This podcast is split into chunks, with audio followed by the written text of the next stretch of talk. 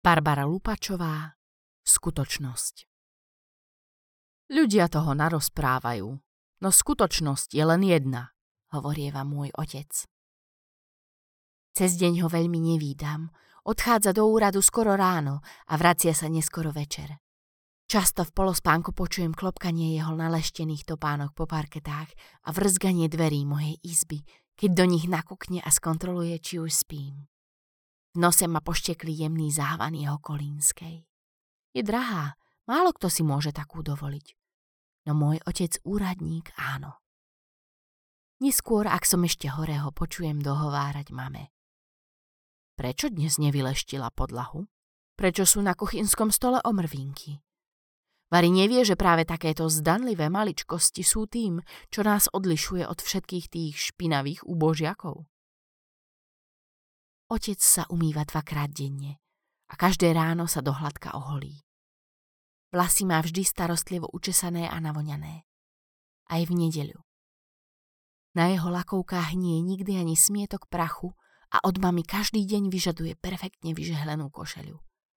Nesmie na nej byť ani najmenší záhyb. Kladie jej to na srdce takmer každý večer. Otec nikdy nekričí. Na mamu ani na mňa. Keď s niečím nie je spokojný, zhlboka si vzdychne, pretrie si oči a pokojným hlasom sa nás opýta, prečo sme urobili či neurobili to a ono. Potom nám rovnako pokojne vysvetlí, ako a prečo by sme to mali na budúce urobiť lepšie. Niekedy na vysvetlenie potrebuje minútu, inokedy hodinu. Moja mama mu nikdy neodvráva nikdy nespochybní ani jediné slovo. Sedáva mlčky, pohľad zapichnutý do zeme a rytmicky kýva hlavou, ako by si do nej starostlivo ukladala každú slabiku otcovho monológu. Keď otec dohovorí, mama mu poďakuje a odíde sa snažiť robiť veci lepšie. Nikdy sa jej to však celkom nedarí. Ani jeden z rodičov nemal ľahké detstvo a obom mladosť zanechala nezmazateľné spomienky. Ako bagáž, navždy zavesenú na chrbte. Otec pochádza z mnohodetnej vojnou zbedačenej rodiny, kde vládla špina a väčší nedostatok jedla i oblečenia.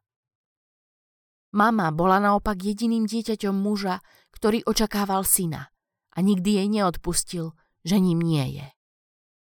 Krik a bitky boli súčasťou jej života už od kolísky. Anka, hlavne si vezmi chlapca, ktorý ťa nebude tlcť, vravieva tónom, ako by mi predávala akúsi tajnú životnú múdrosť.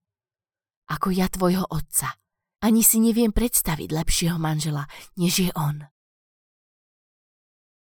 Ležím v posteli a z diaľky ku mne dolieha klopkanie otcových topánok a mamino lomozenie s hrncami. Ráno ma zobudí zvonenie. Čo je to za zvuk? Nadvihnem sa na lakťoch a chvíľu načúvam. Okrem zvonenia nič iné nepočujem. Otec je už asi v práci. No čo robí mama? Zvuk prichádza od niekiaľ zľava. Otočím za ním hlavu. Mobil na nočnom stolíku, no jasné. Opatrne ho zdvihnem a stlačím veľký zelený gombík. Je to ten správny? Halo? Ohlásim sa. Ahoj, mami. Mohli by sme k tebe na víkend prísť? Všetci, aj Jana a deti. Obaja máme voľno, tak sme mysleli, že... Kto je to? Opýtam sa zmetenie. Na pár sekúnd zavládne ticho. Mami, to som ja, Rišo. Nepoznám žiadneho Ríša, vyhlásim rezolútne. Hlúpy mobil, vôbec som ho nemala dvíhať. Za každým z neho vychádzajú nejaké nezmysly. Znova je chvíľku ticho. Potom sa z telefónu roztrasene ozve. O chvíľu prídeme. Stlačím veľký červený gombík vedľa toho zeleného a odložím mobil naspäť na stolík. Zídem dolu do kuchyne. Mama tam nie je. Kde môže byť? Rozhliadnem sa okolo. Moment. Veď toto nie je mamina kuchyňa. Je Moja. Áno, vidím svoj drevený stôl a stoličky, svoje varešky a nože. Vidím svoj špinavý tanier a šálku v dreze. Ešte, že tu nie je otec, ten by mi dal. Na stene nad stolom visí zarámovaná fotka. Kto na nej je? Ako prvú zbadám seba. Kedy som stihla tak zostarnúť? Sivé vlasy, hlboké vrázky, škvrny na rukách. Som oveľa staršia než moja mama a otec. Okolo mňa stoja deti a Ríšo. Ríšo! Ríšo telefonoval, prídu na návštevu. Kuchyňu zaleje príjemné svetlo. Na linku povyberám múku, vajíčka, cukor a kakao a začnem pripravovať cesto na bábovku. Mami, bojíme sa o teba, vraví Ríšo. Sedím spolu s ním a jeho manželkou Janou za kuchynským stolom a pijeme kávu. Jana sa tvári vážne. Ríšo si našiel dobrú ženu, šikovnú, pracovitú, no na môj vkus trochu panovačnú. Hlavne k deťom. Tie teraz ležia rozvalené na gauči s nosmi zapichnutými v mobiloch. Ríško má 16, Laura 14. Už to dávno nie sú moje malé vnúčatká. Nie je dôvod, odpoviem Ríšovi. Vidíš, že som v poriadku. Mami, dnes ráno si ma nespoznala. Tvrdila si, že žiadneho Ríša nepoznáš. Robíš z toho vedu, mávnem rukou. Bola som rozospatá, zobudil si ma z veľmi živého sna. Snívalo sa mi, že som ešte dieťa a žijem so svojimi rodičmi. Taká hlúposť. Zasmejem sa. Nikto z nich sa však ku mne nepridá. Snívalo? Naozaj iba snívalo. Dobiedza Rišo a Jana mi uprene hľadí do očí. Tak a dosť. Zvyším hlas a plesknem dlaňou po stole. Čo vlastne chcete? Vyhlásiť ma za dementnú babku a zavrieť do starobinca? Nehovorte tak, ozve sa Jana. Chceli sme vám iba navrhnúť lekárske vyšetrenie. Mám známu neurologičku, vzala by vás prednostne. Nikto z vás nechce robiť dementnú babku, ale isté neurologické zmeny v mozgu sú od určitého veku bežné a k žiadnemu cvokárovi nepôjdem. Preruším ju. Hlupania nafúkaná, zo mňa teda idiota robiť nebude. Asi už zabudla, kto ju naučil variť a kto sa staral o jej deti, kým ona lietala kade tade. Mami, to nie je cvokár, ale neurológ povie Rišo. Pochop, že to je pre tvoje dobro.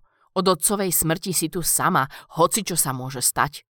Nie, vyhlásim a vstanem od stola. Kam ideš? Pýta sa ma Ríšo. Do záhrady. Chcem byť chvíľu sama, ak dovolíte, odpoviem. Záhrada je mojim útočiskom. Nič ma nedokáže upokojiť, tak ako... Na chrbte cítim Rišov a Janin pohľad. Prinútim sa nezastať a zadným vchodom výjdem na dvor. Zamierim do záhradného domčeka, ktorý pred rokmi postavil Richard, ešte než ho zožrala rakovina. Opriem sa o drevenú stenu domčeka a zhlboka dýcham. Okolo mňa sa povaľujú všetky možné záhradné nástroje. Motiky, hrable, lopatky či nožnice. Ja si však za svet nedokážem spomenúť, pre ktorý z nich som sem prišla. Určite to súvisí s kvetmi. Moja skalka a rúžový záhon sú legendárne. Závidia mi ich všetky susedky. Nie, musí sa to týkať zeleninovej hriadky. Je polovica leta, burina sa rozrastá, treba ju vyplieť. Na svete neexistuje lepší relax, než vytrhávanie buriny. Hoci na polovicu leta je dosť chladno. Aj napriek tričku s dlhým rukávom mi na rukách naskakujú zimomriavky. Že by bola ešte len jar? V tom prípade treba zasadiť zemiaky a mrkvu a... A čo ak je už jeseň? Musím pohrabať lístie a potom... Čo potom? Myšlienky mi v hlave bzučia ako roj agresívnych sršňov. Snažím sa upokojiť, no dých sa mi neustále zrýchľuje. Bože, čo sa to so mnou deje? Majú Rišo a Jana pravdu. Naozaj sa zo mňa stáva senilná starená. Nie, to nemôže byť pravda. Som len trochu rozrušená. To je všetko. Pokúšam sa koncentrovať. Realita okolo mňa sa však pomaly mení na tmavú, lepkavú hmotu a nech sa snažím akokoľvek, ponáram sa do nej čoraz hlbšie. Večer sedím v kuchyni a ako vždy pred spaním pijem kamilkový čaj. Epizóda v záhradnom domčeku je už iba zlou spomienkou. Všetko je v poriadku. Ja som v poriadku. Ešte nespíte? Nakúkne ku mne schodby Jana. Bez slova zavrtím hlavou. Jana si vzdychne, vojde do kuchyne a sadne si oproti mne. Dúfam, že už sa nehneváte. Vážne to nemyslíme vzlom. Záleží nám na vás. Rišo má o vás naozaj strach. Usmejem sa. Náš Ríšo sa nebojí ničoho. Jana mierne nadvihne obočie. To by som netvrdila. Nie vážne. Mala by si ho vidieť, po stromoch a prelieska hlozí ako opica. A v škole, zachychocem sa. Takmer každý deň nosí domov nejakú poznámku za odvrávanie alebo hádky so spolužiakmi. Učitelia vravia, že je drzý, no ja vravím, že si skrátka nenechá skákať po hlave a nebojí sa im povedať, čo si myslí. Čakám na Janinu reakciu. Ona však na mňa iba mlčky zíza, lesknúcimi sa očami. Mama, Rišo predsa už dávno nechodí do školy. Povie napokon tichým hlasom. Jasné, že chodí. Akurát pred pár dňami mali rodičovské združenie – ja som však mala nočnú, takže tam šiel Richard. Tá triedna učiteľka mu zase vyčistila žalúdok, to ti teda poviem. Nie, mama, to rozhodne nebolo pred pár dňami. Váš manžel je už 8 rokov po smrti, vy ste na dôchodku a váš syn má 46 rokov, manželku a dve deti. Rapoce Jana a začína znieť trochu hystericky. Nezmysel, zamračím sa. Čo tá o tom môže vedieť, pomyslím si. Kto vlastne je, aby mi hovorila, čo je pravda a čo nie? Kto to vlastne je? Kde je Rišo? Určite už spí vo svojej izbe. Odrazu si však nemôžem spomenúť, kde by to tak mohlo byť. A kde je Richard? Vždy sme si predsa dávali čaj pred spaním spolu. Z diaľky začujem nejasné klopkanie lakoviek na naleštených parketách. To sa už asi otec vracia domov z práce. Najvyšší čas ísť spať. Vstanem a pozriem na tú cudziu ženu, ktorá sedí za mojim kuchynským stolom a so slzami v očiach ma pozoruje. Kde je vlastne mama? Tá zvykla na otca vždy čakať. Idem spať, oznámim tej žene. Lepkavá čierna hmota okolo mňa hustne. Prepadávam sa do nej, realita sa triešti na drobné kúsky. Chcem sa pohnúť, no neviem ktorým smerom. Žena vyskočí od stola a pomaly ma odvedie do postele. Polospánku si spomeniem na vetu, ktorú často hovorieva môj otec. Ľudia toho narozprávajú, no skutočnosť je len jedna. Platí to ešte stále. Aj v mojom prípade.